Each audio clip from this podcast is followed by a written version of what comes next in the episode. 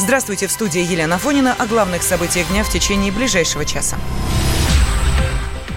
Президент Украины Владимир Зеленский подписал закон о продлении особого статуса Донбасса до конца следующего года. Комментируя необходимость такого решения, фракция пропрезидентской партии «Слуга народа» заявила, цитата, что его принятие означает приверженность мирному пути решения проблемы Донбасса, которую уже продемонстрировал президент Владимир Зеленский во время встречи Нормандской четверки. Тем временем Народный совет самопровозглашенной Луганской Народной Республики принял законопроект, который включил в ее состав всю Луганскую область, в том числе участки, которые сейчас подконтрольны Киеву. Дипломатический советник главы Луганской Народной Республики Родион Мирошник рассказал, что в состав ЛНР включена территория, на которой в 2014 году проходил референдум. Данный закон существенно не изменил э, законодательную ситуацию, которая была закреплена еще летом 2014 года, когда принималась первая конституция Луганской Народной Республики, и там было зафиксировано, что территорией Луганской Народной Республики является вся территория, на которой проводился референдум о создании э, Луганской Народной Республики. Референдум в мае, 11 мая 2014 года проходил на всей территории э, Луганской области, в административных границах Луганской области. И порядка э, 96% людей, явка составляла 81%, 96% проголосовало за создание Луганской Народной Республики на фоне государственного переворота, который к этому времени произошел в Киеве. И начались, э, скажем так, ну, карательные действия по отношению к жителям Луганской области.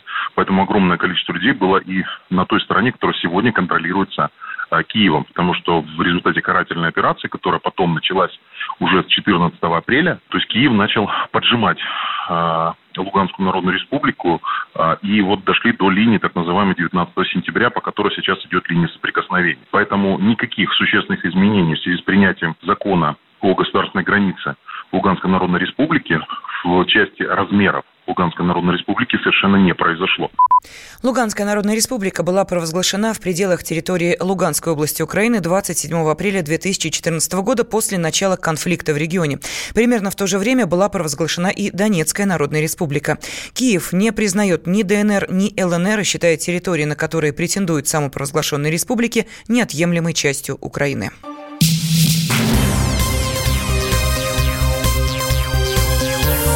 Темы дня. В студии Елена Фонина в Кремле назвали одно из главных событий уходящего года. По словам пресс-секретаря президента России Дмитрия Пескова, это предстоящее открытие железнодорожной части Крымского моста.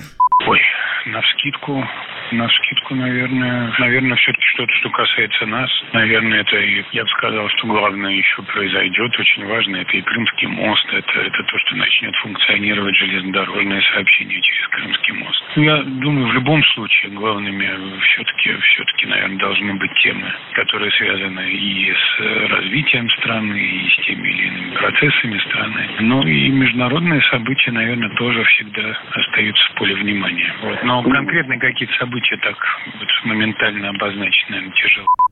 Запуск железнодорожной части Крымского моста запланирован на 23 декабря. Ожидается, что старт сообщению даст президент Владимир Путин. Подробнее корреспондент «Комсомольской правды» в Крыму Анастасия Жукова. Крымский мост на полуострове называют не иначе, как стройкой века. После того, как Украина, не признав воссоединение Крыма с Россией, перекрыла все дороги в регион, Крым оказался в буквальном смысле отрезан от суши. А мост через Керченский пролив спустя несколько лет соединил полуостров с Большой землей. 18 декабря Ростехнадзор официально объявил о завершении строительства железнодорожной части моста. Объект полностью готов и соответствует проектной документации. Запуск железнодорожного движения намечен на 23 декабря этого года. Ожидается, что старт поездам даст лично президент России Владимир Путин. Поначалу составы будут курсировать только по двум направлениям – Москва-Симферополь и Санкт-Петербург-Севастополь. В дальнейшем количество маршрутов увеличат до 11. Оператором перевозок назначили частную компанию «Гранд Сервис Экспресс». Продажа билетов на первые рейсы по Крымскому мосту началась 8 ноября. К настоящему моменту уже продано более 50 тысяч штук. Интересно, что состав Москва-Симферополь стал самым популярным поездом для встречи Нового года. Люди специально покупают билеты, чтобы послушать бой курантов, сидя с бокалом шампанского в купе. Железная дорога через Керченский пролив будет двухпутной. Расчетная скорость для пассажирских составов 120 км в час, для грузовых 80 км в час. Швы на рельсах отшлифованы таким образом, что ход поездов будет плавным и почти бесшумным. Крымский мост самый длинный в России. Его протяженность 19 километров. Предварительную смету составили уже летом 2014 года, всего через несколько месяцев после Крымской весны, а к строительству приступили в феврале 2016 года. Спустя два года, в мае 2018-го, президент России Владимир Путин лично открыл автомобильную часть Крымского моста, проехав из Тамани в Керчь за рулем грузовика. За полтора года по мосту проехали 8 миллионов машин. Среди них 103 тысячи автобусов и 795 тысяч грузовиков. Анастасия Жукова, Комсомольская правда, Крым.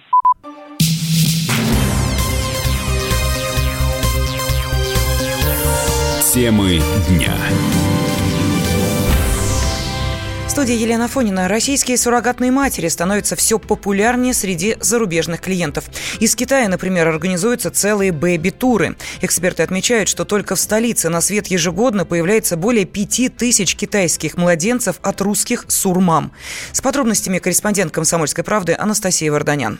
Ну, во-первых, в Китае суррогатное материнство не запрещено и не разрешено, что как бы приводит к тому, что потом не могут детей забрать, то есть законодательно никак не регулируется. У нас очень давно это разрешено, можно даже говорить о том, что это разрешено аж 25 лет назад, то есть практически мы впереди планеты всей. А почему едут именно в Россию, а не в другие страны, например, в Америку, куда там Филипп Киркоров поехал своих деток делать? Потому что у нас дешевле, у нас единственный конкурент а, – это Украина, но так как в Украине сейчас не очень хорошая политическая обстановка, обстановка, то мы просто вот такой вот лидер среди китайских родителей, да, и что самое интересное, едут не всегда по показаниям, то есть если русские женщины могут этой программой суррогатного материнства по закону пользоваться только тогда, когда есть диагноз конкретный, то китайские женщины к нам очень часто приезжают, потому что, ну, они не хотят свою фигуру портить, они не хотят все страдания испытывать, а учитывая, что у нас, да, доллар сейчас очень дорог по отношению к рублю, для них эти услуги стоят копейки. Мне удалось пообщаться, в общем-то, и с суррогатными мамами. Они не теряют своих хитрых маневров и с китайских заказчиков берут больше. То есть, если с русских миллион, то с китайцев полтора. Ну и самая большая такая здесь сложность в этом всем – это довольно нечестные агенты, которые очень часто пытаются на китайцах срубить побольше, и, в общем-то, некоторые из них все-таки уезжают и без детей. Вот послушаем Снежану Такар,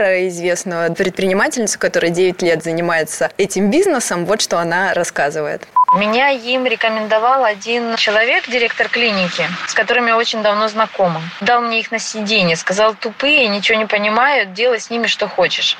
Ну, и ими можно хорошенько воспользоваться. Я тебе пришлю сейчас скрин. У них э, сейчас 30 пар китайцев, которым нужна суррогатная мать уже вчера. Мы могли бы взять эти все 30 пар, снизить стоимость, не сказать там 2 800 под ключ, а даже 2 100, 2 200. Это первые платежи, 30 пар по миллиону миллиону первые платежи, 30 миллионов.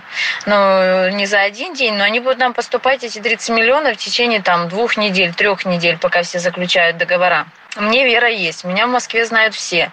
Все в кожном мире. То есть я работаю с китайцами. Меня многие знают китайцы. Многие клиники, многие врачи. То есть чтобы они подумали, что там что-то не так, нет.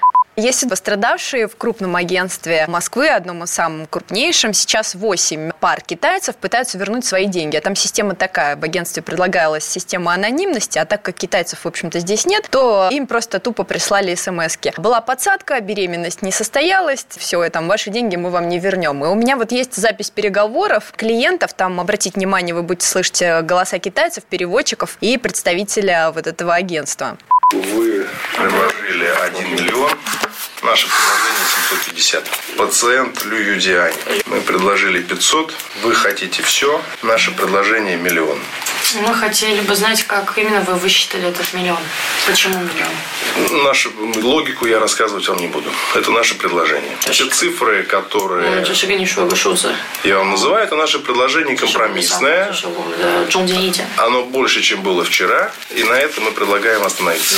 Но просто разводят этих китайцев здесь все, кому не лень на самом деле, а и пользуются вот все-таки э, их незащищенностью, и еще пользуются таким добрым менталитетом китайского народа, которые они не хотят идти в суды, они боятся обращаться к журналистам, они не хотят конфликтовать, ну и, конечно же, на территории нашей страны они некомфортно себя чувствуют. Тему суррогатных матерей для зарубежных клиентов более подробно вы можете прочитать в материале Анастасии Варданян на сайте kp.ru. Всем привет, меня зовут Мария Баченина, и я автор подкаста «Здоровый разговор». Подписывайтесь на мои подкасты на всех популярных платформах, ставьте лайки и присылайте свои темы, интересные вам, на почту подкаст собачка phkp.ru.